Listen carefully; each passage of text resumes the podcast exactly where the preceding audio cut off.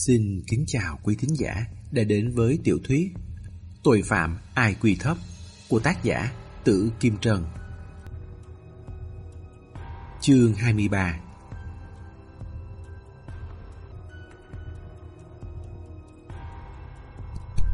Từ sau khi Lưu Bị bỏ trốn, công an vẫn liên tục điều tra truy bắt, từ cảnh sát hình sự, cảnh sát đặc nhiệm cho đến đồn công an.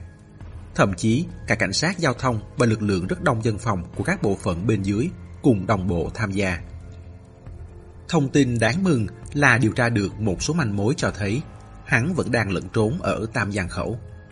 Thông tin đáng buồn là ý thức phản điều tra trinh sát của hắn rất tốt. Cảnh sát vẫn chưa xác định được chỗ ẩn nấp thực sự của hắn. Do lần đầu tiên bắt Lưu Bị không bấm thang máy, Tống Tình trở thành một điển hình về sự ngốc nghếch trong cơ quan. Mấy hôm nay, tất nhiên chăm chăm nghĩ cách lập công chuộc tội, lao vào công việc ở tuyến trực tiếp bắt tội phạm. Hôm nay, Vương Thủy Quân cùng Phó trưởng Công an Trương đi gặp Lục Nhất Ba. Hai người đều mặc thường phục, lái xe đến khách sạn Đình Sa Phong Lâm Vãn. Sau khi xuống xe, Vương Thủy Quân giới thiệu tình hình với Trương Nhất Ngang. Thông tin tình báo em có được nói là Lục Nhất Ba là một người thật thà chất phác. Anh ta là bạn học cũ của Chu Vinh. Có điều, anh ta khác với Lạng Bác Vàng. Lạng Bác Vàng là đối tác làm ăn của Chu Vinh. Lục Nhất Ba thì giống tay chân của Chu Vinh hơn. Khách sạn Đình Sa Phong Lâm Vãn trên danh nghĩa là của Lục Nhất Ba, nhưng những người bố trí làm tai mắt đều nói ông chủ lớn là Chu Vinh. Mà lần trước, anh yêu cầu Chu Kỳ mở cửa câu lạc bộ thủy liệu để cầu chủ tịch thành phố La, nhưng cô ta không nghe theo chúng ta. Trung tâm vẫn mở cửa kinh doanh, nhưng câu lạc bộ bên trong đột nhiên đóng cửa từ chiều hôm qua. Nghe nói là tạm thời sẽ không mở nữa. Cô ta dám đóng cửa câu lạc bộ? Trương Nhất Ngang dừng bước, mặt lộ vẻ tức giận. Vâng, em đoán Chu Kỳ đã biết danh tính của La Tử Nhạc. Cô ta không dám đắc tội với cả hai bên, cho nên đóng cửa. Thế mà cô ta lại còn ra sức đắc tội với tôi. Hai người vào khách sạn. Vương Thủy Quân đi thẳng đến quầy lễ tân. Chúng tôi muốn gặp Lục Nhất Ba. Anh chờ một chút. Cô gái ở quầy lễ tân lịch sự trả lời. Nhìn khí thế của hai bọn họ, không dám tự quyết định, lập tức gọi quản lý khu vực sảnh đến, thì thầm nói nhỏ mấy câu. Quản lý khu vực sảnh là một phụ nữ chừng hơn 30 tuổi, mỉm cười rất chuyên nghiệp. Cho hỏi, hai anh có hẹn trước với ông chủ Lục không à? Không. Vương Thủy Quân ưỡn thẳng ngực, làm ra vẻ thế thì sao, lấy thẻ cảnh sát ra giơ lên trước mặt cô ta.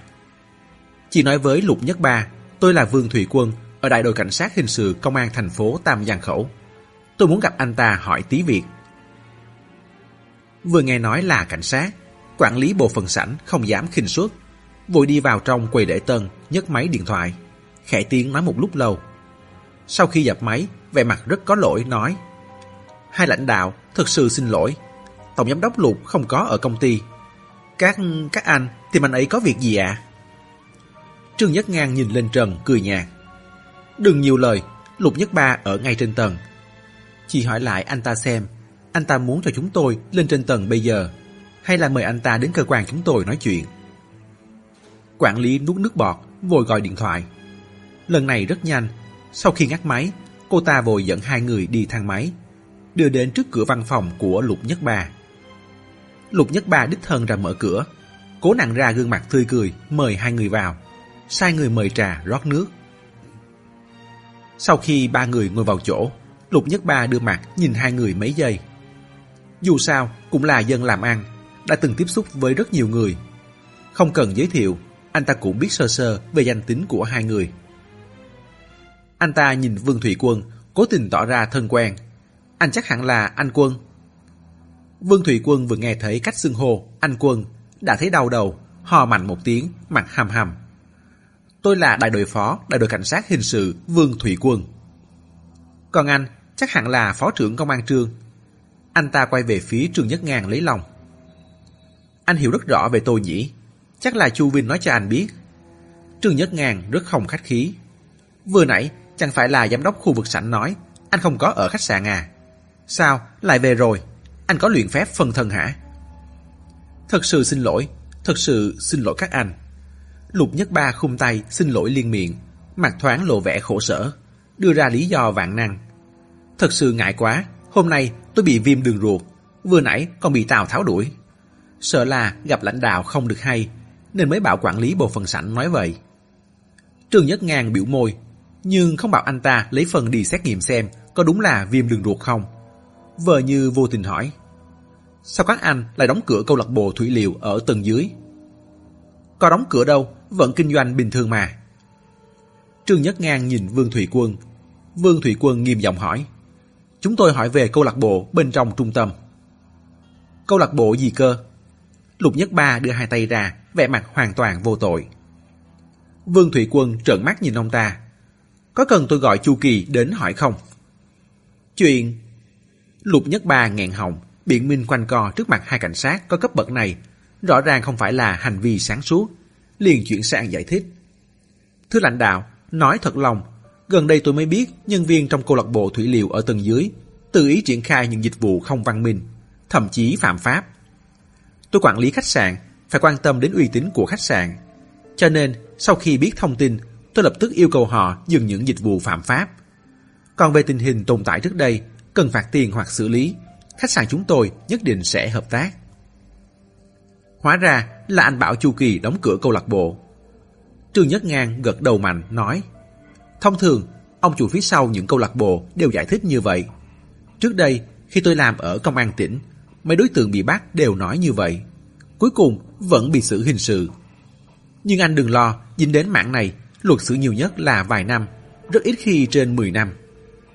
Tôi... Lục Nhất Ba bị hai người nhìn chằm chằm, lại bị đối phương đe dọa thẳng băng, đành cười gượng. Chuyện này tạm thời không nhắc đến nữa. Không quần chúng lại bảo, cảnh sát chúng tôi chỉ biết chống mại dâm, mà ông chủ kinh doanh mại dâm ngồi ngay trước mặt cũng không bắt. Ông chủ Lục, hôm nay đột ngột đến tận nơi hỏi thăm, chủ yếu muốn hỏi anh mấy câu. Anh đừng căng thẳng, nhưng anh phải nói thật với chúng tôi. Lục Nhất Ba bị anh ta trừng mắt nhìn. Mặc dù anh ta đã lăn lộn làm ăn nhiều năm, nhưng đối diện với vị cảnh sát hình sự có vị thế, về mặt khí thế vẫn hoàn toàn bị lấn át. Anh ta nuốt nước bọt gật đầu. Khách sạn này là của anh phải không? Là của tôi. Anh có thể xem giấy phép kinh doanh. 90% là của cá nhân tôi, còn 10% là của mấy công ty nữa. Tôi muốn hỏi là 90% cổ phần đó là của cá nhân anh hay là giữ hộ cho người khác? Tất nhiên là của cá nhân tôi, không có người khác. Thế thì tốt, nếu sau này xảy ra chuyện gì, chỉ có một mình anh gánh trách nhiệm. Lục Nhất Ba ngỡ ra mấy giây, sờ sệt thăm dò. Ý của anh tôi không hiểu lắm, sau này sẽ xảy ra chuyện gì? Tình hình có khả năng xảy ra rất nhiều, phòng cháy chữa cháy, rủi ro về an toàn. Những nơi công cộng như chỗ các anh, một khi xảy ra sự cố về an toàn đều là chuyện lớn. Nếu gây ra hậu quả nghiêm trọng, người chịu trách nhiệm sẽ phải chịu án hình sự. Trương Nhất Ngang nhẹ nhàng nói. Lục Nhất Ba thở phào, vội vỗ ngực đảm bảo. Ghi nhớ nội dung giáo dục của chính quyền, luôn nêu cao trách nhiệm an toàn. Mà này, khi này quản lý bộ phận sảnh nói, anh không có ở khách sạn. Nhưng chúng tôi khẳng định anh ở ngay trên tầng, anh có biết vì sao không? Vì sao? Vì chúng tôi đã theo dõi chặt chẽ nhất cử nhất động của anh từ lâu rồi. Tối hôm qua anh đi đâu, sáng nay mấy giờ đến khách sạn, chúng tôi đều biết rất rõ. Lục Nhất Ba kinh ngạc, lo lắng hỏi, tại sao phải theo dõi tôi chặt chẽ? Vì vụ án Diệp Kiếm. Trương Nhất Ngang nói thẳng, đồng thời quan sát tỉ mỉ mọi sắc thái trên gương mặt anh ta. Chuyện Diệp Kiếm có liên quan gì đến tôi đâu, Lục Nhất Ba nói luôn. Thế thì liên quan đến ai? Trương Nhất Ngang vội truy hỏi. Tôi... Lục Nhất Ba nuốt nước bọt. Tôi không biết. Anh biết rất rõ. Tôi thực sự không biết. Lục Nhất Ba kêu oan. Thưa lãnh đạo, Diệp Kiếm là bạn học cũ của tôi. Anh ấy chết, tôi cũng rất đau lòng. Nhưng tôi thực sự không liên quan đến chuyện của anh ấy. Tôi hỏi anh, Diệp Kiếm chết vào hôm nào? Nghe nói vào tối hôm chúng tôi cùng ăn cơm. Lúc anh ấy chết, anh đang làm gì? Chắc là tôi vẫn đang ở bàn tiệc. Ha ha, Trương Nhất Ngang đột nhiên bật cười, khiến người khác lạnh xương sống, chỉ vào anh ta. Thấy không, vừa hỏi một cái là lộ tẩy luôn nhỉ. Anh ta quay đầu nhìn Vương Thủy Quân. Vương Thủy Quân đang không hiểu ra làm sao. Lục Nhất Ba lộ tẩy. Nhưng thấy ánh mắt lãnh đạo nhìn mình, anh ta cũng lập tức phụ họa. Anh để lộ rồi đấy, còn không nhanh chóng thành thật khai ra. Trương Nhất Ngang chỉ muốn bậy anh ta, tất nhiên không thể nói là anh ta đã để lộ ra điều gì. Mà đã không nói được thì sẽ không nói. Anh ta lấy điện thoại di động ra, mở một bức ảnh. Chính là tấm thẻ VIP của trung tâm thủy liệu tìm được sau khi Diệp Kiếm chết. Hỏi, anh tự nhìn xem đây là cái gì? Đây là thẻ VIP của trung tâm ở dưới tầng. Có tác dụng gì? Được ưu đãi giảm giá khi sử dụng dịch vụ. Tôi hỏi anh là giảm giá hay miễn phí? Lục Nhất Ba tái mặt. Nghe nói là miễn phí. Thưa lãnh đạo, đây là dịch vụ của họ, không liên quan đến tôi. Anh nhìn số thẻ đi, đây là thẻ của ai? Tôi không biết. Đây là số thẻ của Diệp Kiếm. Trương Nhất Ngang hướng một tiếng, đột nhiên nghiêm giọng quát. Tôi hỏi anh, thẻ của Diệp Kiếm tại sao lại xuất hiện trong điện thoại di động của tôi? Lục Nhất Ba ngớ ra, nghĩ đi nghĩ lại. Thẻ của anh ta tại sao lại có trong điện thoại di động của anh? Anh hỏi tôi làm gì? Nhưng Trương Nhất Ngang cứ nhất định hỏi. Anh nói xem. Tôi không biết tại sao thẻ của anh ta lại có trong điện thoại di động của anh. Vì chúng tôi tìm thấy tấm thẻ này ở hiện trường xảy ra vụ án Diệp Kiếm bị hại. Trương Nhất Ngang đưa ra đáp án, tiếp đó lại truy hỏi luôn. Tấm thẻ này là ai đưa cho Diệp Kiếm? Ồ, tôi nghĩ chắc là Chu Kỳ đưa. Chu Kỳ nói không phải là cô ấy đưa. Thế thì tôi cũng không biết. Trương Nhất Ngang chăm chú nhìn anh ta một lúc, bật cười, chậm rãi nói. Nhưng trước khi Diệp Kiếm bị giết, đã cố sức đến hơi thở cuối cùng, viết trên mặt đất 3 chữ. Đó là tên của một người. 2 chữ đầu và cuối rất ngoáy, khó nhận ra. Nhưng chữ ở giữa rất dễ nhận biết. Ở giữa là một con số, nhất. Vương Thủy Quân nghe say sưa, chợt ngớ ra trước lời của Trương Nhất Ngang. Lục Nhất Ba không biết, trước khi chết, chữ nhất mà Diệp Kiếm viết là Trương Nhất Ngang. Nghe vậy, mặt biến sắc, vội nói. Thẻ là tôi đưa, nhưng tôi hoàn toàn không liên quan gì đến chuyện Diệp Kiếm bị hại. Cho dù anh ấy viết tên tôi, chắc chắn anh ấy cũng không có ý đó. Thế thì có ý gì? Tôi không biết. Anh vừa nói, gần đây anh mới biết về dịch vụ của trung tâm thủy liệu. Sao tấm thẻ này lại là anh đưa cho Diệp Kiếm? Lục Nhất Ba há hốc mồm, hoàn toàn không thể giải thích được. Trương Nhất Ngang chằm chằm nhìn anh ta một lúc lâu, bật cười thành tiếng, chậm rãi nói. Chúng tôi sử dụng kỹ thuật khoa học cao mới nhất là dữ liệu lớn, tiến hành phân tích chi tiết liên lạc hàng ngày giữa anh và Diệp Kiếm để đưa ra kết luận. Vương Thủy Quân hơi cau mày, vắt óc suy nghĩ. Một địa phương nhỏ như Tam Giang Khẩu chỗ họ, đào đâu ra loại kỹ thuật cao dữ liệu lớn? Chúng tôi phát hiện thấy trong vòng hơn 1 tháng trước khi Diệp Kiếm chết, số cuộc gọi giữa anh và anh ta rõ ràng cao hơn trước đây. Vương Thủy Quân đã hiểu. Hóa ra, điều tra lịch sử cuộc gọi cũng được coi là kỹ thuật cao. Tôi và anh ấy chỉ là nói chuyện bạn bè. Lục Nhất Ba giải thích. Thật thế, tôi lúc đó chuyện làm ăn khiến tâm trạng tôi không vui, gọi cho anh ấy nói chuyện cho khuây khỏa. Chưa từng nghe nói Diệp Kiếm còn có khả năng an ủi tâm lý người khác nhỉ? Trương Nhất Ngang mỉm cười nhìn Vương Thủy Quân. Vương Thủy Quân kiên quyết bày tỏ quan điểm là chưa từng nghe nói. Mỗi câu nói của tôi đều thật, thưa lãnh đạo, tôi tuyệt đối không dám nói dối nửa câu. Trương Nhất Ngang bỗng sầm mặt. Anh nói lại lần nữa. Những điều tôi nói đều là thật. Trương Nhất Ngang chăm chú nhìn vào mắt anh ta mấy giây. Lục Nhất Ba không dám nhìn vào mắt anh ta, quay đầu đi. Trương Nhất Ngang mím môi, đành vẫy tay dẫn Vương Thủy Quân ra về. Sếp ơi, thế là về ạ? Không thì sao? Nhìn bộ dạng của Lục Nhất Ba, em thấy Lục Nhất Ba chắc chắn không nói thật, đúng không? Đúng thế, mình không hỏi tiếp ạ. Trương Nhất Ngang dừng bước, thở dài. Hôm nay chắc chắn không hỏi được gì nữa. Tại sao? Anh không thấy lúc đầu anh ta căng thẳng, nhưng về sau lại không căng thẳng nữa, một bực khai như vậy? Có thể thấy anh ta đã nghĩ kỹ. Nếu chúng ta không đưa ra được chứng cứ thực chất, anh ta sẽ không thay đổi lời khai. Đi thôi, về đã. anh gọi Tống Tình tới đây, tôi có kế hoạch khác. Họ về đến cơ quan.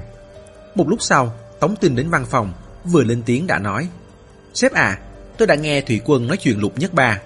Anh ta chắc chắn có biết gì đó. Tại sao không bắt anh ta về tra hỏi? Bắt về tra hỏi? Trương Nhất Ngang cười nhẹ nhàng. Lý do là gì? Phòng chống mại dâm, cái trung tâm thủy liều chỗ họ không phải là do Lục Nhất Ba mở à?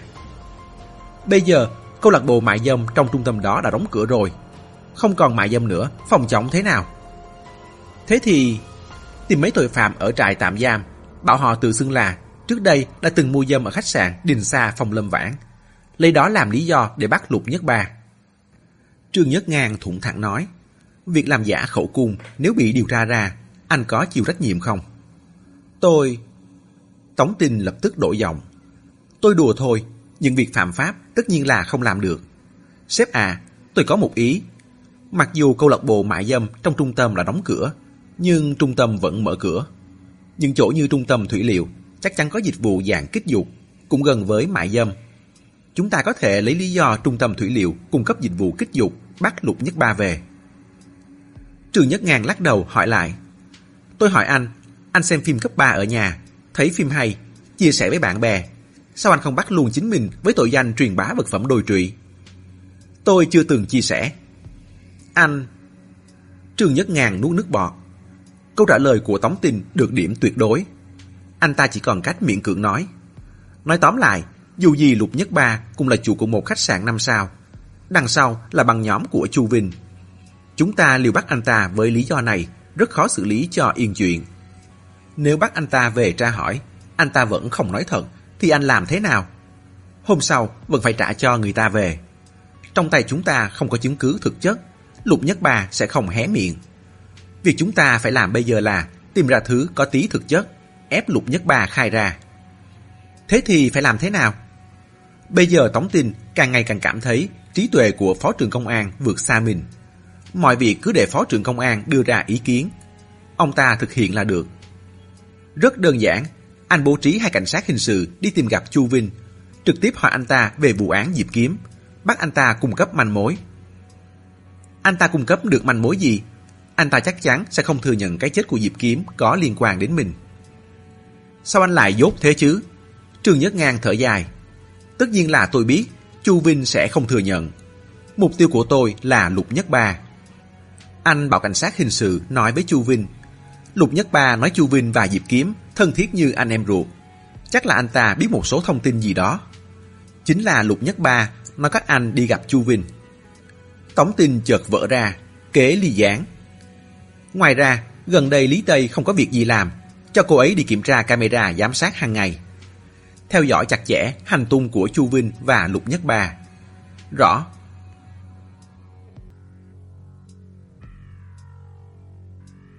Chương 24. Sau khi rời khỏi văn phòng của Phó trưởng Công an Trương, Tống Tình liền đi gặp Lý Tây. Vừa gặp, Lý Tây đã thấy máu nóng bốc lên đỉnh đầu. Từ khi xảy ra sự việc của Lưu Bị cách đây vài hôm, Lý Tây không xuất hiện ở hiện trường lần nào nữa. Cô nàng cũng muốn đi, nhưng cả đội cảnh sát hình sự dường như đều cách ly cô ra, không ai đồng ý cho cô đi cùng. Cô nàng dò hỏi mãi, cuối cùng cũng có một người nói lỡ lời. Hóa ra là lệnh của Tống Tình, không cho bất cứ người nào dẫn cô đi theo. Cô nàng đang định đi gặp Tống Tình, không ngờ ông ta lại tự đến. Vừa gặp mặt, cô nàng liền bực tức chất vấn. Anh Tình, gần đây mọi người trong đội đi điều tra vụ án đều không cho em đi. Nghe nói là anh dặn như vậy, đúng không? Tống Tình ngây người, lập tức thẳng thắn thừa nhận. Đúng thế, tất nhiên là tôi nói, sao lại là Phó trưởng Công an Trương? Em có nói Phó trưởng Công an Trương đâu. Tống Tình hò mạnh mấy tiếng, nghiêm nghị nói. Sau khi sự việc xảy ra, Trình Dũng Binh nói với chúng tôi. Lúc đó, vì cô đóng vai nhân viên của ban quản lý tòa nhà bị lộ, Lưu Bị phát hiện ra, hắn ta mới làm 2 người bị thương nặng, suýt nữa còn đâm cô. Hiện tại, kinh nghiệm của cô còn nông quá, đưa cô ra ngoài, không những không giúp được việc mà còn thêm phiền toái. Cô cũng đừng sốt ruột, ở cơ quan tăng cường chuẩn bị thêm về mặt lý luận. Mấy năm nữa, hắn nghĩ đến chuyện ra hiện trường. Vẫn còn đợi mấy năm nữa á? Lý Tây trợn tròn mắt. Tất nhiên rồi, Có điều bây giờ còn có một nhiệm vụ quan trọng giao cho cô. Là gì? Phó trưởng công an bảo cô hàng ngày theo dõi sát sao mọi hành tung của Chu Vinh và Lục Nhất Ba qua camera giám sát. Lại là kiểm tra camera giám sát. Lý Tây kêu toán lên. Công việc này không đơn giản tí nào đâu, đặc biệt thử thách năng lực toàn diện đấy. Tống Tình tiếp xúc lâu với phó trưởng công an Trương, tự nhiên cũng học được một vài cách nói chuyện. Không đơn giản tí nào. Hứ?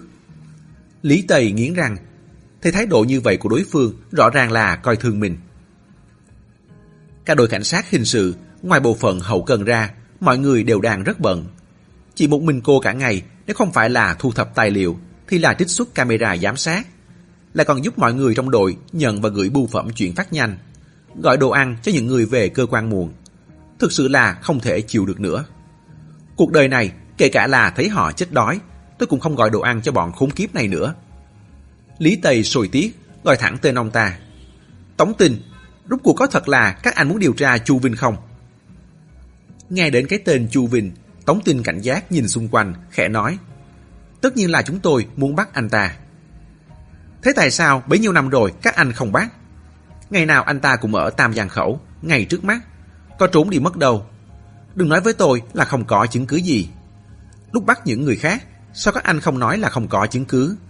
Lúc bắt trộm, các anh bắt người về tra hỏi trước hay tìm chứng cứ trước? Lấy ví dụ như vụ án Diệp Kiếm lần này. Hôm qua anh ta cũng ở buổi tiệc. Ngoài cử người đến hỏi anh ta vài câu, các anh có điều tra anh ta tử tế không? Đã từng cho gọi anh ta đến làm việc chưa? Còn chuyện phó trưởng công an thành phố Lô mất tích trước đây, chính miệng anh nói là nghi ngờ Chu Vinh, nhưng anh đã không bắt hắn về tra hỏi. Có phải là các anh đã nhận được lời lọc gì từ Chu Vinh, cố tình làm ra vẻ như định điều tra nhưng không hề điều tra? Làm gì có chuyện đó. Tống Tình cười lắc đầu. Đột nhiên ông ngỡ ra, nhìn vẻ mặt đanh thép của Lý Tây, ông ta giật mình. Đúng thế, họ cứ nói mồm là sẽ bắt Chu Vinh. Tại sao bấy nhiêu năm không hề động đến anh ta, còn bị nghi ngờ đã nhận tiền hối lộ của Chu Vinh? Câu hỏi này không lẽ là ông chú ở Bộ Công an của Lý Tây hỏi? Vấn đề liên quan đến lập trường chính trị này nhất định phải thận trọng. Tống Tình suy nghĩ giây lát, lập tức nói. Cô qua phòng họp nhỏ đợi một tí, tôi gọi anh Quân đến, giải thích tường tận cho cô. Dứt lời, ông ta liền quay người chạy đi. Lý Tây bực bội đi sang phòng họp nhỏ. Đợi cả 15 phút, cứ tưởng là Tống Tình biến mất luôn rồi. Vừa nghĩ vậy thì thấy Vương Thủy Quân và Tống Tình vừa thì thầm nói chuyện vừa bước tới. Vừa thấy cô nàng, hai người liền dừng lại câu chuyện đang thì thào to nhỏ, ngồi ngay ngắn trước mặt cô nàng. Tiểu Tây.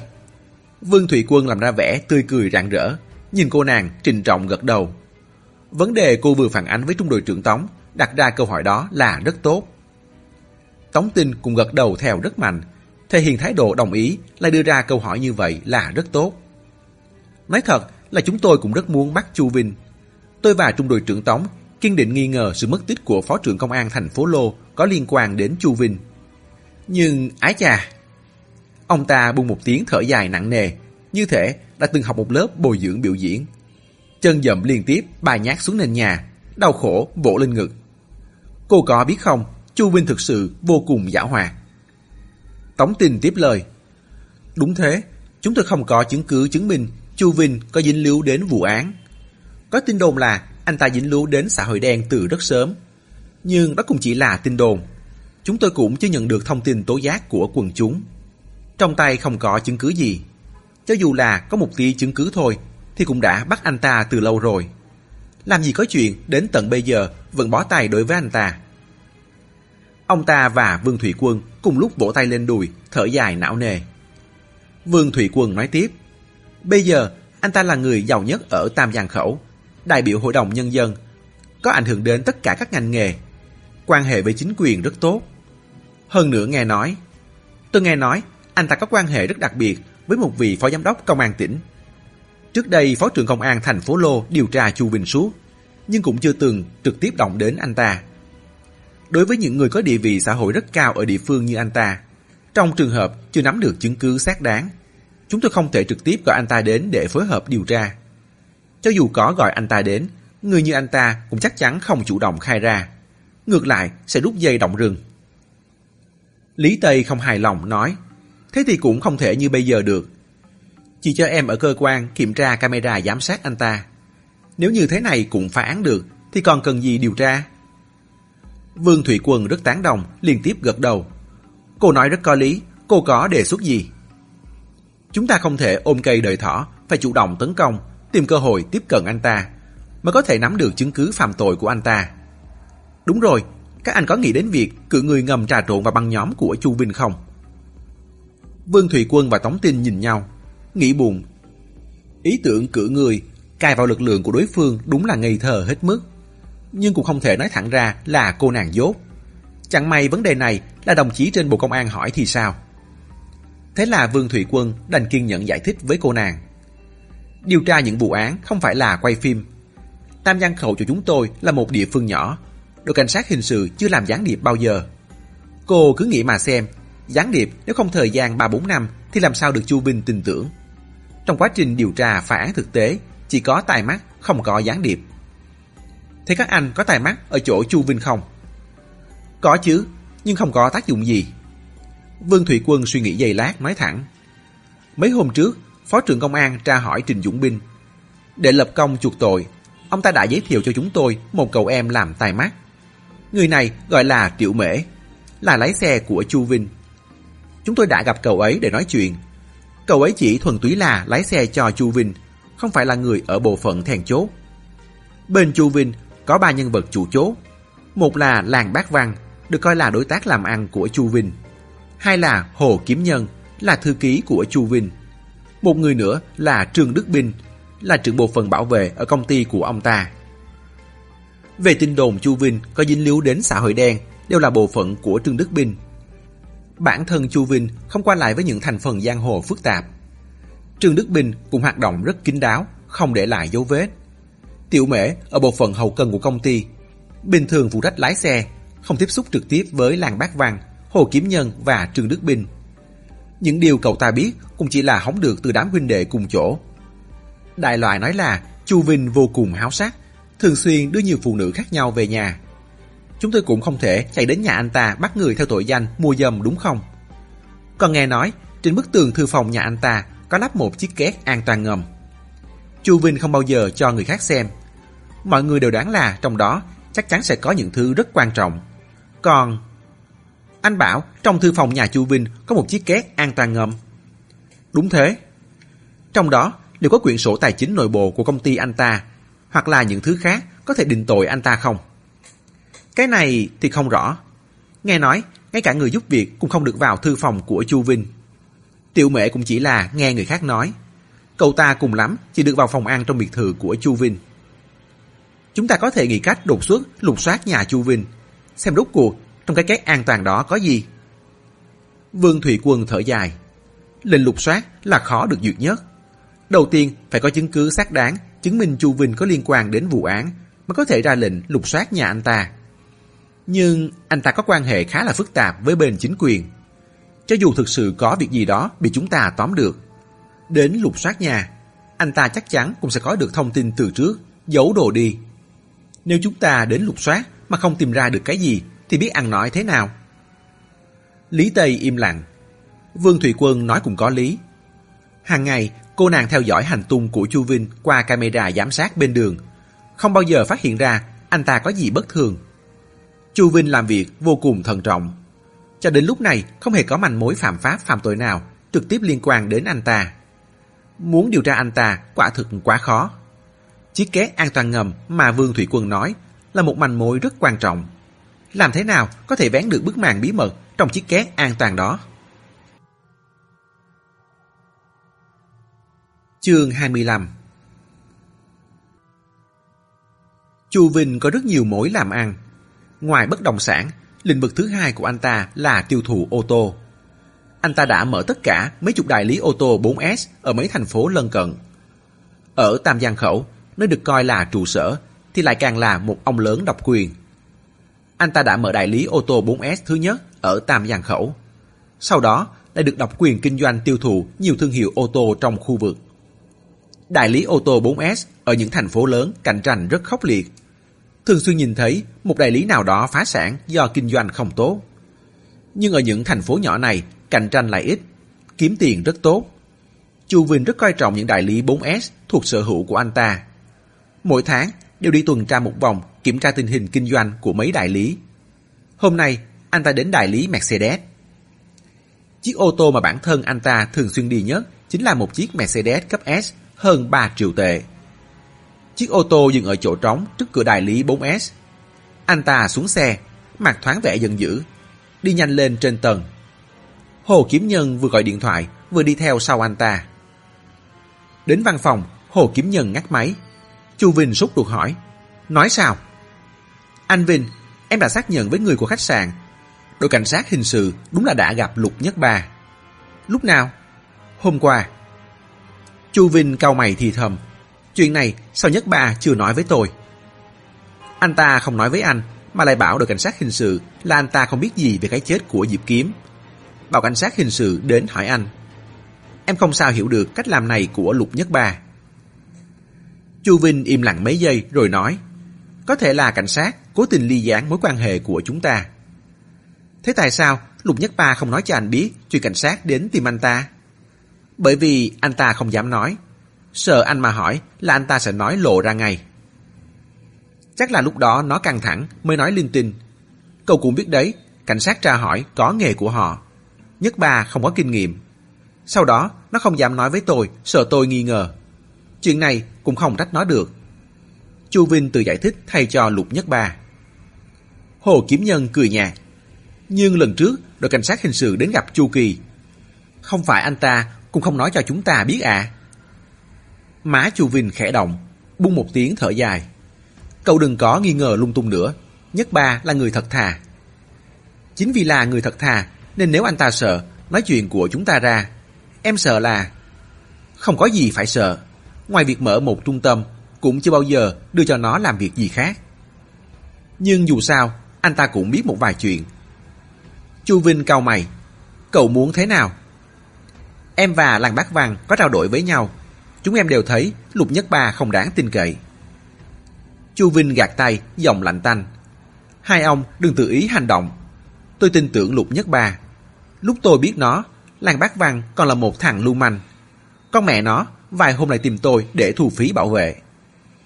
Nhưng nếu anh ta... Không có nếu gì hết. Nếu nó không đáng tin cậy thì cũng không phải chờ đến bây giờ. Tôi cảnh cáo các anh, nếu các anh giấu tôi động đến Lục Nhất Ba, đừng trách tôi lật mặt. Ở một góc độ nhất định, Chu Vinh là người trọng nghĩa tình. Anh ta luôn coi Diệp Kiếm là anh em, coi Lục Nhất Ba là thằng em nhỏ.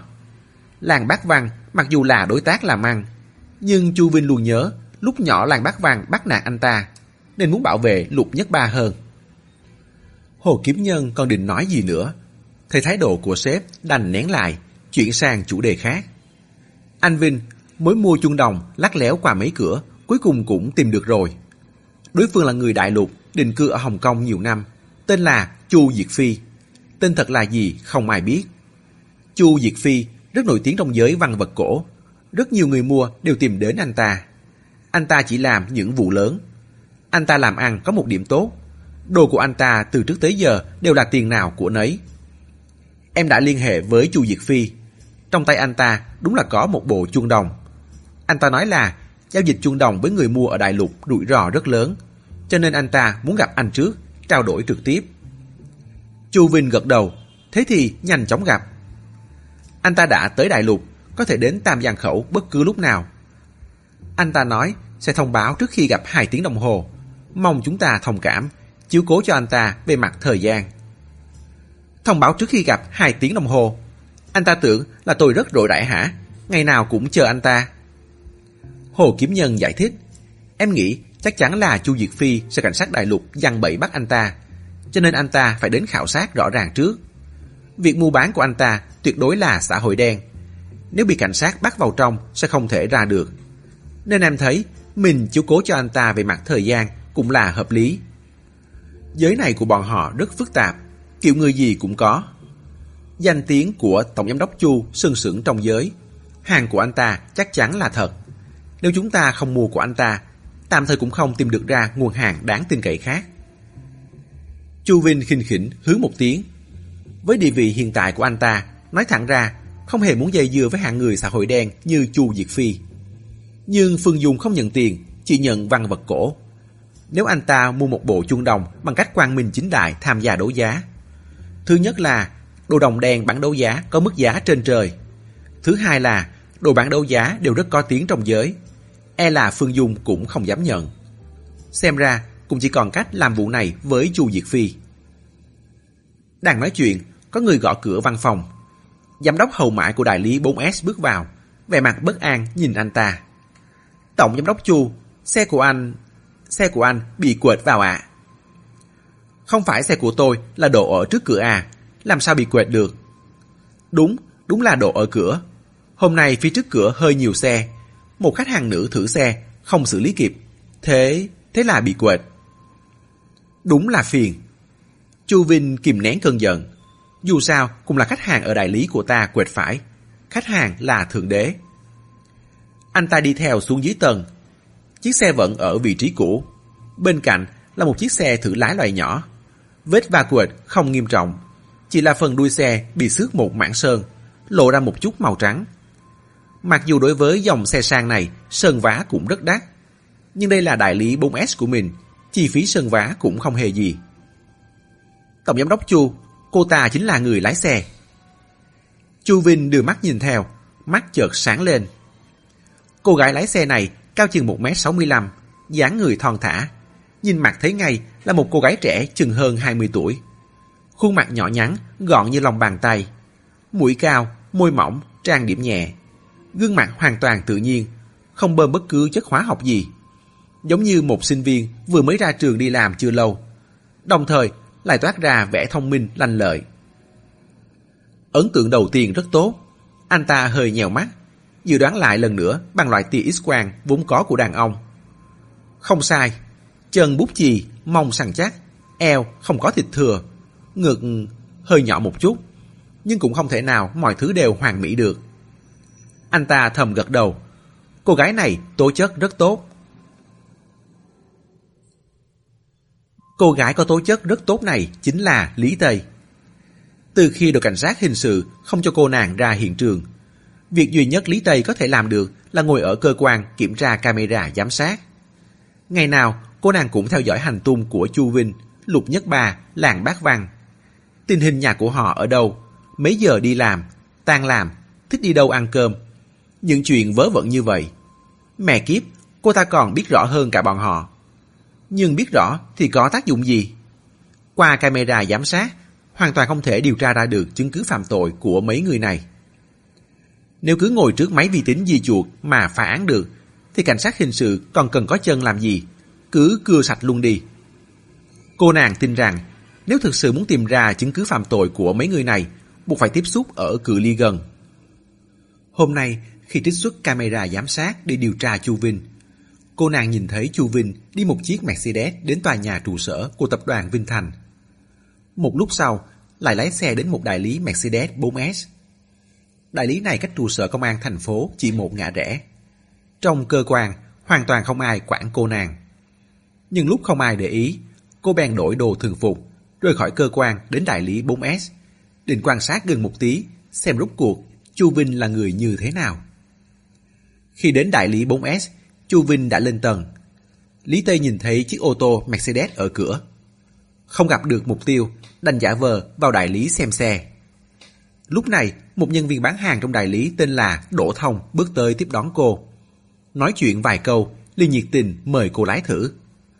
Lý Tây thoái thác vì lý do mình là lái nữ mới học, sợ lại va quệt hỏng xe các anh, nên không thử lái nữa. Đỗ Thông vừa nghe thấy một lái xe nữ đến xem xe Mercedes, rõ ràng là định mua xe rồi, thế nên càng nhiệt tình mời cô nàng lái thử.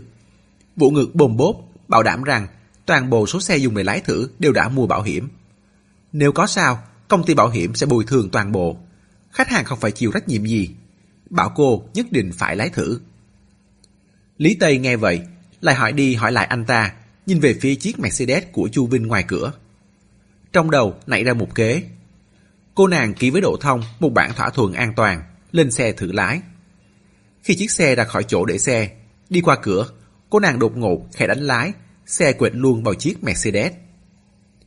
Mặc dù khách hàng thử xe, thỉnh thoảng cũng có xảy ra sự cố. Nhưng quệt vào xe ông chủ thì đúng là lần đầu tiên. Đỗ Thông không biết phải xử lý thế nào, đành báo với lãnh đạo. Lý Tây đứng tại chỗ liên miệng xin lỗi nhân viên đại lý, đợi Chu Vinh đi xuống. Chu Vinh bước tới xem xe. Giám đốc hậu mãi nói, lớp sơn góc bị xước, cần mất mấy ngày để sơn lại. Rồi quay đầu nói với Lý Tây, sự cố mặc dù không lớn, có điều chiếc xe này hơn 3 triệu tệ, sơn vá cũng phải 5.000 tệ. Khoản tiền này cô phải bỏ ra. Lý Tây choáng váng, bảo giám đốc Đỗ nói, xe thử lái đã mua bảo hiểm, cô không phải đền tiền. Giám đốc cau mày, anh ta muốn lấy lòng sếp lớn, lập tức thay đổi, bảo rằng xe hỏng có thể gọi bảo hiểm, nhưng chiếc xe Mercedes này chưa đến nửa năm, phí hao tổn xe chắc chắn không thể miễn được. Khoản này công ty bảo hiểm chắc chắn không bồi thường. Chu Vinh nhìn cô gái rất có tố chất tranh cãi với nhân viên quản lý, mỉm cười không nói gì. Lý Tây nảy ra một ý, quay về phía Chu Vinh giọng lấy lòng, đại ca, anh là chủ xe ạ? Chu Vinh không thể hiện thái độ gì, mỉm cười gật đầu. Anh tên là gì ạ? Tôi họ Chu. Chu Vinh không hề vùng vã. Anh Chu, mình ra kia nói chuyện một chút được không? Chu Vinh mỉm cười nhẹ nhàng, đi theo cô qua một bên. Cô nói khẽ, anh Chu, em là lái mới, không cẩn thận quệt vào xe của anh. Thật sự xin lỗi anh. Có điều anh xem, đại lý này cũng thật quá đáng. Tôi là người đầu tư đại lý này. Dạ, thế ạ? Thế thì càng dễ giải quyết.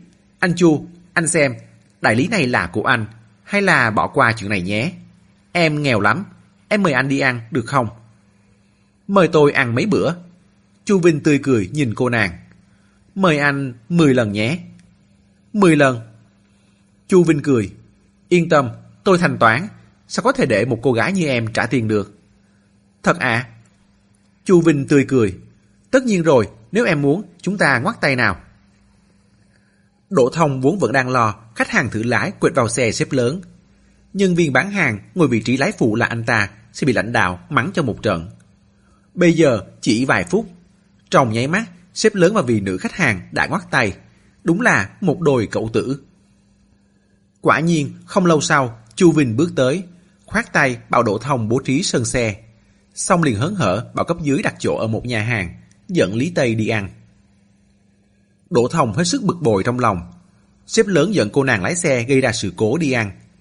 Giám đốc bộ phận đến mắng cho anh ta một trận, cứ như là anh ta là người gây ra vụ quệt xe. Thật sự không biết đây là cái xã hội gì. Anh ta cũng không còn cách nào khác, đành ngoan ngoãn đến xưởng sửa chữa, bố trí sơn xe cho sếp. Làm xong mọi việc, điện thoại di động đổ chuông. Anh ta cầm lên xem, mặt nở một nụ cười kỳ quặc, chạy luôn ra một góc không có người.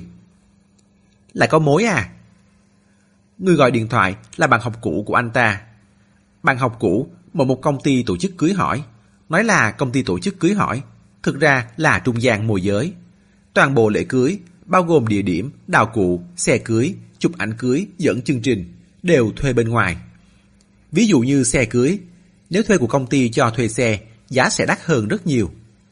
Sau này biết Đỗ Thông làm ở đại lý 4S, bèn liên hệ với Đỗ Thông mượn xe của đại lý 4S.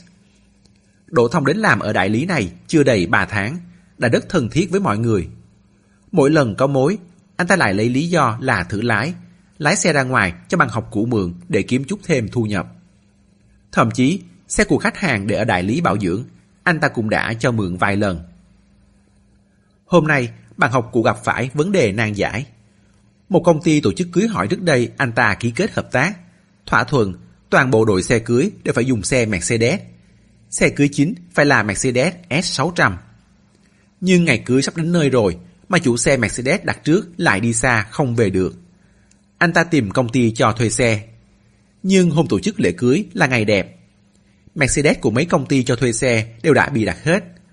Loại gắn biển cũng hết xe.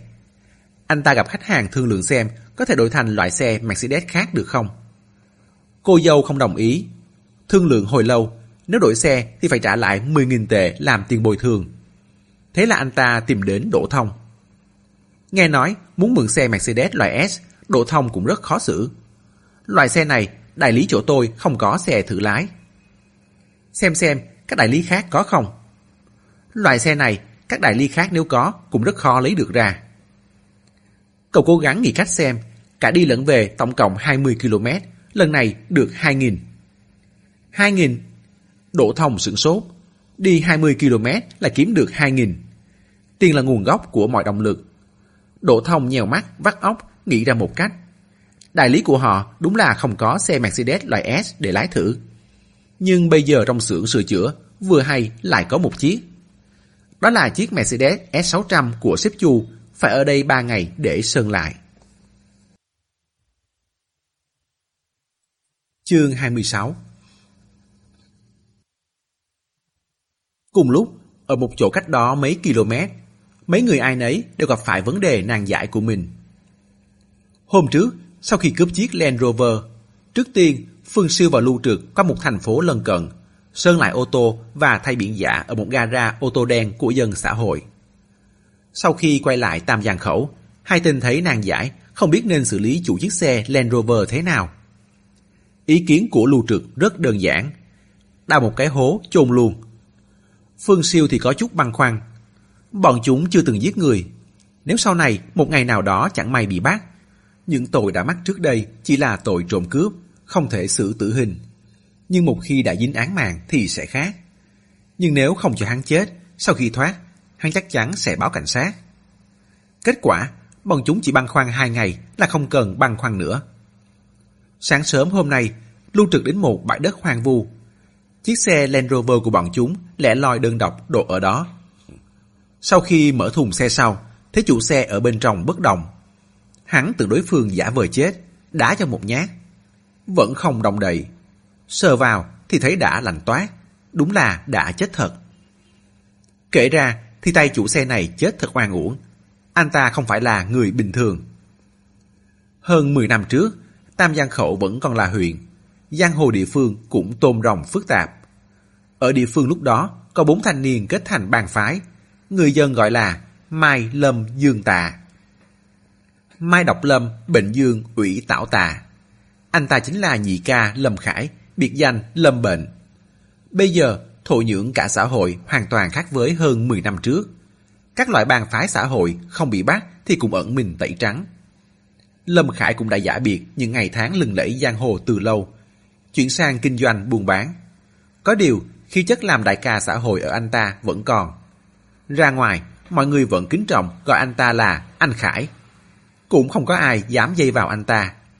Ngoại trừ lần này, anh ta xấu số gặp phải Phương Siêu và Lưu Trực. Anh ta chẳng qua cũng chỉ là lái xe thấy tắc đường, vượt lên chèn xe khác từ làn đường dành cho xe buýt. Không những bị chiếc Ciali tuyệt chủng chèn lại, còn bị Lưu Trực nhổ một bãi đờm, giơ ngón tay giữa khinh miệt. Anh ta làm sao nhìn được nỗi nhục này, bèn cho xe đuổi theo. Kết quả bị đối phương có 2 người nhanh chóng trói chặt nhét vào cốp xe.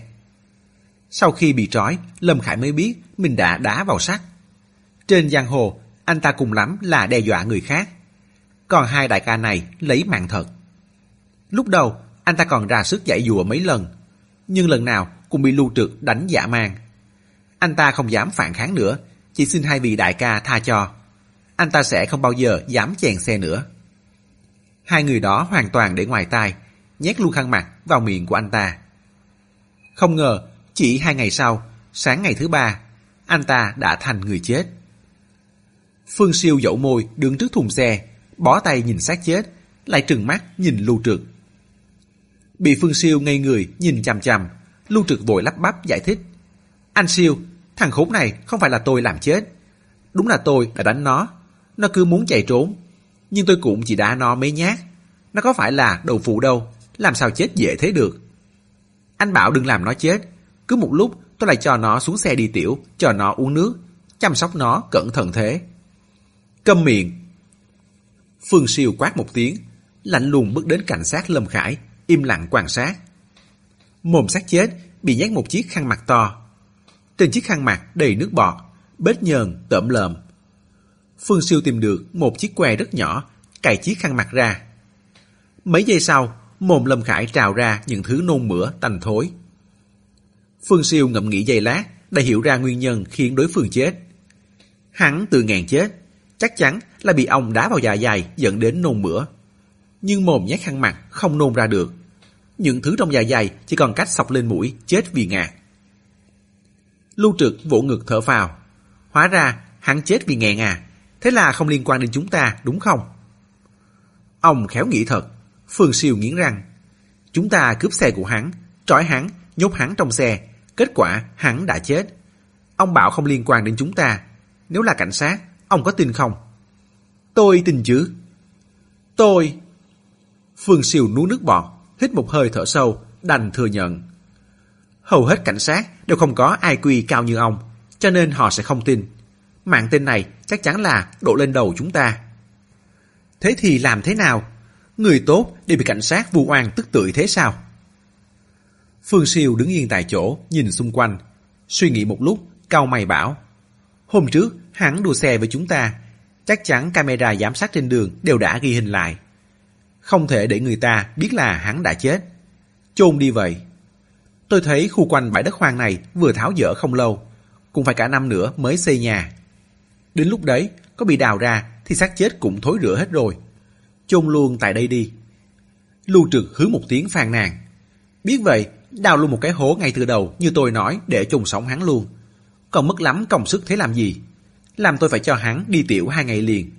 Mẹ kiếp, tôi còn chưa cưới vợ đã phải làm bố hắn.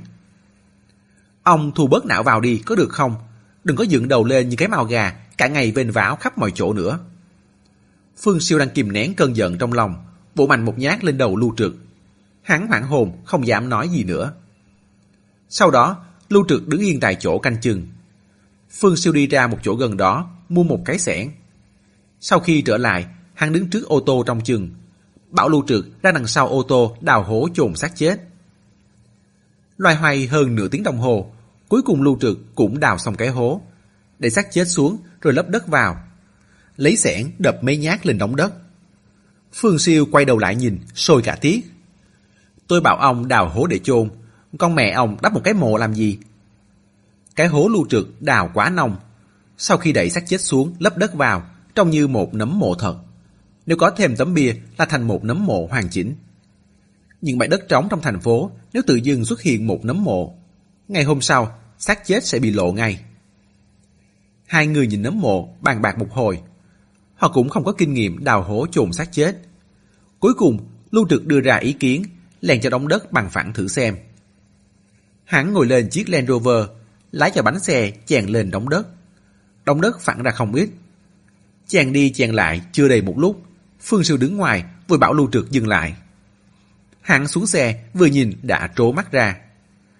Đúng là đống đất bị chèn phẳng ra nhiều, nhưng xác chết hoàn toàn lộ ra, máu thịt dính hết ra đất xung quanh, trông hết sức kinh rợn. Phương Siêu suy nghĩ giây lát, bảo Lưu Trực đừng tìm cách nhàn thân nữa, mau đào một cái hố sâu hơn ở bên cạnh chôn cái xác một lần nữa. Lưu Trực đành làm theo.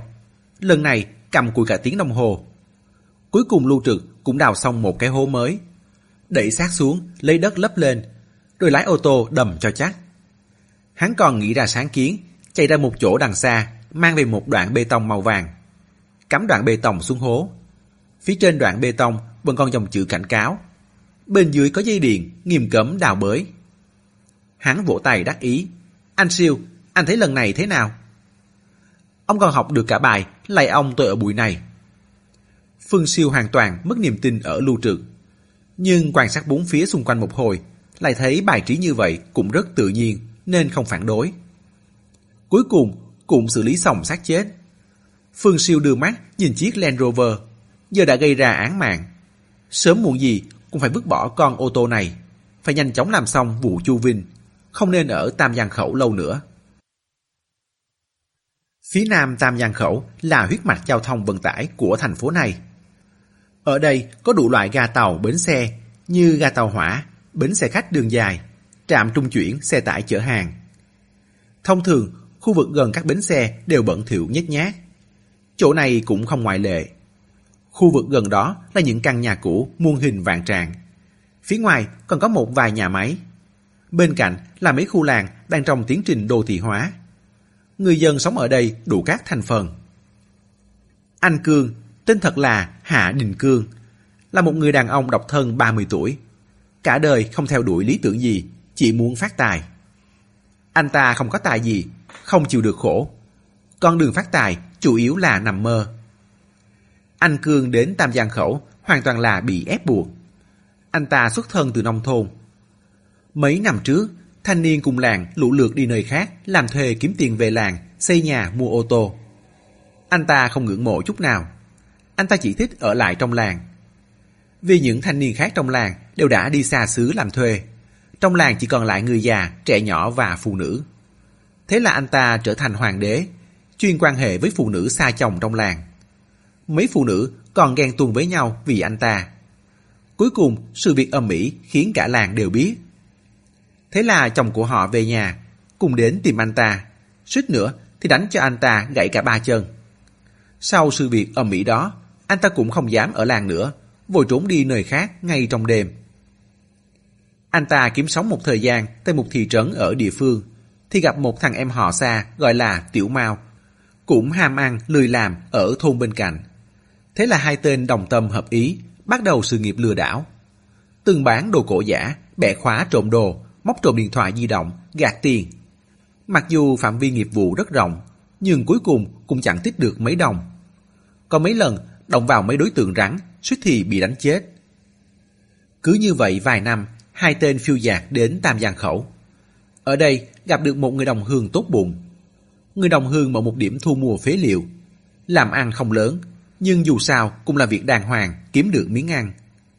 Người đồng hương rất nhân hậu. Thấy hai bọn chúng không chỗ nương thân, liền bảo bọn chúng là ông ta sắp về quê. Điểm thu mua phế liệu và cả ngôi nhà vừa bán vừa tặng cho, chuyển nhượng cho bọn chúng với giá 30.000 tệ. Anh Cương và Tiểu Mao cân nhắc, thấy rất được, liền ký một bản hợp đồng đơn giản, lấy ra 30.000 tệ, cũng là hơn nửa số tiền tích lũy được của bọn chúng, mua lại điểm thu mua phế liệu. Ngày thứ hai, sau khi lấy lại điểm thu mua phế liệu, số điện thoại di động của người đồng hương lập tức không thể gọi được. Chủ nhà của điểm thu mua phế liệu chạy đến thông báo với bọn chúng là căn nhà đó còn nợ hơn nửa năm tiền thuê nhà, tổng cộng 30.000 tệ. Không đưa tiền thì không được chuyển bất cứ món đồ nào đi. Hai tên đã mất 30.000 tệ, cuối cùng đành nghiến răng gom góp khắp nơi cho đủ 30.000 tệ để nộp tiền thuê nhà. Trong sân chỉ có một đống chai lọ, sắt thép đồng nát và một chiếc taxi hỏng. Hai tên xử lý hết các loại phế liệu kiếm được hơn 10.000 tệ. Chiếc xe taxi hỏng còn lại vẫn còn lái được. Bọn chúng tiếc không tháo ra bản sắc vùng, liền kiếm mấy món linh kiện loay hoay lắp ráp thành xe đã qua sử dụng, bán cho kẻ nào dễ bị lừa. Hôm nay, anh Cương và Tiểu Mao đang sửa ô tô trong sân, thì bên ngoài có tiếng gõ cửa. Đồng thời, một giọng nói vô cùng giận dữ vọng vào. Hạ Đình Cương, mày ra đây cho tao. Ai thế? Anh Cương chui ra từ gầm xe, nhìn Tiểu Mao đang loay hoay với gioăng cao su cửa kính ô tô. Tiểu Mao lắc đầu, tỏ ý không biết. Hét cái gì mà hét? Anh Cương cầm chiếc cờ lê to, bực mình bước ra cổng, kéo mạnh cánh cổng, trừng mắt nhìn ra phía ngoài. Chúng mày làm cái gì thế hả? Ba người đàn ông đứng ngoài cửa. Người đầu tiên bụng phệ, mặc áo phòng bó sát và quần bò, một sợi dây chuyền vàng chóe đeo trước ngực, hai cánh tay xăm trổ hình phượng bay rồng cuốn. Có điều đó là hình xăm từ thời trẻ, giờ lại biến thành một con rồng béo và một con phượng béo. Gã trợn mắt, vẻ mặt rất hung tợn. Phía sau gã là hai tên gầy mặc áo sơ mi hoa, một người đút hai tay vào túi quần, người kia khoanh tay trước ngực, hết mắt trễ nải nhìn anh ta. Nhìn một cái biết ngay ba người này là dân xã hội. Có điều chắc chắn không phải là đại ca xã hội đen. Những đại ca xã hội đen thực sự khéo đã thi đỗ công chức từ lâu, hết lòng phục vụ nhân dân rồi. Chỉ có bọn lưu manh vớ vẩn không có địa vị mới mặc loại áo hoa, cắn răng chịu đau xăm cánh tay, dịu võ dương ngoài, tưởng rằng cứ thế đứng ngoài phố là người khác sẽ sợ mình. Sợ cái chết tiệt. Mày chính là Hạ Đình Cương phải không? Gã béo cầm đầu nhếch miệng khinh khỉnh cười nhạt. Tao chính là ông Cương của mày đây, sao? Anh Cương thấy đối phương không có thiện ý, anh ta cũng không hề sợ, mà còn bước lên một bước chặn ở cổng. Ái chà, tên cũng hay đấy, cũng Cương phết nhỉ. Gã béo quay đầu cười với tiểu đệ. Ba tên cùng cười hà hả. Con mẹ chúng mày, rút cuộc định làm gì hả? Anh Cương lại tiến lên một bước, giơ chiếc cờ lê to trong tay lên. Gã béo vừa thấy chiếc cờ lê liền lùi lại một tí, vẫy tay về phía sau. Tên tiểu đệ đứng đằng sau liền đưa tới một chiếc phong bì. Gã ném chiếc phong bì xuống đất trước mặt anh Cương, tiếp tục hất hàm nói: Hạ Đình Cương, đây là hóa đơn nợ tiền của mày. 6 tháng rồi, ngân hàng gọi điện giục mày rất nhiều lần. Mày biết điều một tí cho tao, nhanh chóng trả tiền đi. Trả cái rắm, ông mày nợ tiền lúc nào? Hạ Đình Cương đang định nổi cáu. Tiểu Mao ở phía sau khẽ chạm vào cánh tay anh ta. Anh ta quay đầu lại nhìn, thấy vẻ mặt đầy hối lỗi của Tiểu Mao liền hỏi: Có phải mày nợ tiền ngân hàng không? Tiểu Mao sờ sệt, gật đầu, cúi xuống nhặt chiếc phong bì lên. Tao... Hạ Đình Cương trợn mắt nhìn Tiểu Mao, tức nghẹn không nói nên lời. Gã béo khinh khỉnh hứ một tiếng, giơ ngón tay chỉ vào Hạ Đình Cương. Tao không cần biết chúng mày thằng nào nợ tiền. Tóm lại, chúng mày nhớ lấy. 1 tuần. Cho chúng mày 1 tuần cuối cùng. Không trả tiền, ông mày sẽ cho chúng mày không còn là người. Ngón tay béo múp của gã chỉ trỏ trước mặt anh Cương. Anh Cương liền sôi tí. Gã béo này phi nộm như một con lợn đực sắp bị giết. 2 thằng đệ phía sau giống như đã tìm thuốc tạo nạn. Cái loại này mà dám chỉ tay vào mặt anh ta. Anh vung tay giáng vào bả vai gã béo, rồi giơ chân đạp luôn một nhát. Bỏ cái chân gà của mày xa ông mày ra. Mẹ kiếp! Gã béo trợn mắt. Lần đầu tiên trong đời đòi nợ thuê, gã phải bọn nợ đồng thủ trước. 3 tên lưu manh giận dữ quát: Mày giỏi, mày rất giỏi, mày cứ chờ đấy xem. Giọng nói xa dần, 3 tên vừa cảnh báo bằng mồm vừa lùi ra sau. Đợi 3 bọn chúng đi mất, anh Cương đóng cổng lại, một cái tát giáng xuống đầu Tiểu Mao. Con mẹ mày, tại sao lại nợ tiền ngân hàng? Tiểu Mao sợ quá, rụt vào một chỗ, một tay cầm chiếc phong bì, một tay sờ đầu. Em mua xổ số, lần nào cũng chệch một tí. Sau rồi không đủ tiền nên quẹt thẻ ngân hàng. Một thằng lừa đảo chuyên nghiệp như mày mà còn đi mua xổ số. Anh Cương càng điên tiết. Mày nợ ngân hàng bao nhiêu tiền? Cũng không nhiều, Tiểu Mao lắp bắp. Anh Cương giơ bàn tay to tướng ra. Đưa hóa đơn đây. Tiểu Mao do dự giây lát, đưa chiếc phong bì ra. Anh Cương mở phong bì ra nhìn qua, khinh khỉnh cười nhạt. Với tư chất của mày cũng lấy được ra 30.000 tệ bằng thẻ tín dụng ngân hàng, thì cái ngân hàng này chắc sớm muộn rồi cũng phá sản. Hả? Hạ Đình Cương, anh đã quá hạn 180 ngày. Bây giờ ngân hàng làm việc tùy tiện như thế này à? Mày nợ tiền mà lại đánh thành tên tao. Chứng minh thư của em đã bị đưa vào danh sách đen, không làm thẻ ngân hàng được, nên đã mượn chứng minh thư của anh để làm. Tao... Anh Cường ngỡ ra một giây, cầm chiếc cờ lê lên, xông về phía Tiểu Mao. Tiểu Mao co cẳng chạy, vòng ra phía sau chiếc taxi. 2 người đuổi nhau quanh chiếc xe. Anh Cường định nhặt đồ ném Tiểu Mao, lại sợ ném hỏng mất chiếc xe vừa khó khăn lắm mới sửa xong. Đành chỉ tay từ đằng xa. Mày ra đây cho tao. Tiểu Mao nấp ở phía trước vang vĩ.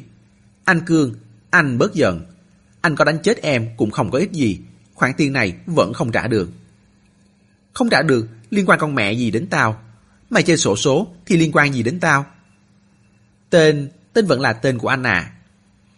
Hôm nay tao phải đánh chết mày. Anh Cương lại đuổi tiếp. Tiểu Mao nấp vào một chỗ gào to. Anh Cương, khoản tiền này em nhất định sẽ trả cho anh. Anh giúp em trả trước món nợ này. Nếu không, bọn chúng chắc chắn sẽ còn đến nữa. Đã bị đưa vào danh sách đen của ngân hàng thì sau này đến vé tàu cũng không mua được đâu. Anh Cương thở hổn hển điên tiết dừng lại. Nhìn bộ dạng lấm lét của Tiểu Mao bèn chửi. Tao lấy đâu ra 30.000 tệ để trả cho con mẹ mày? Tao lột da mày ra bán cũng không bán được 30.000 tệ. Mình lên kế hoạch lâu dài, thế nào cũng có cách kiếm được 30.000 tệ. Nếu may mắn thì một vụ là kiếm được. Một vụ gì là kiếm được? Tiểu Mao chỉ vào con xe taxi trước mặt. Dùng chiếc xe này, chúng ta chuyển cách khác để kiếm tiền. Con xe cùng lắm là bán được 6.000 tệ. Không bán à? Đấy chả phải là xe taxi sao? Vì mình đành đâm lao theo lao, làm một vụ lớn. Kết thúc chương 26. Mời quý thính giả tiếp tục theo dõi chương 27 trong audio tiếp theo. Để ủng hộ kênh, quý vị có thể để lại bình luận cũng như chia sẻ, hoặc có thể ủng hộ tài chính trực tiếp về các địa chỉ đã được ghi ở phần mô tả.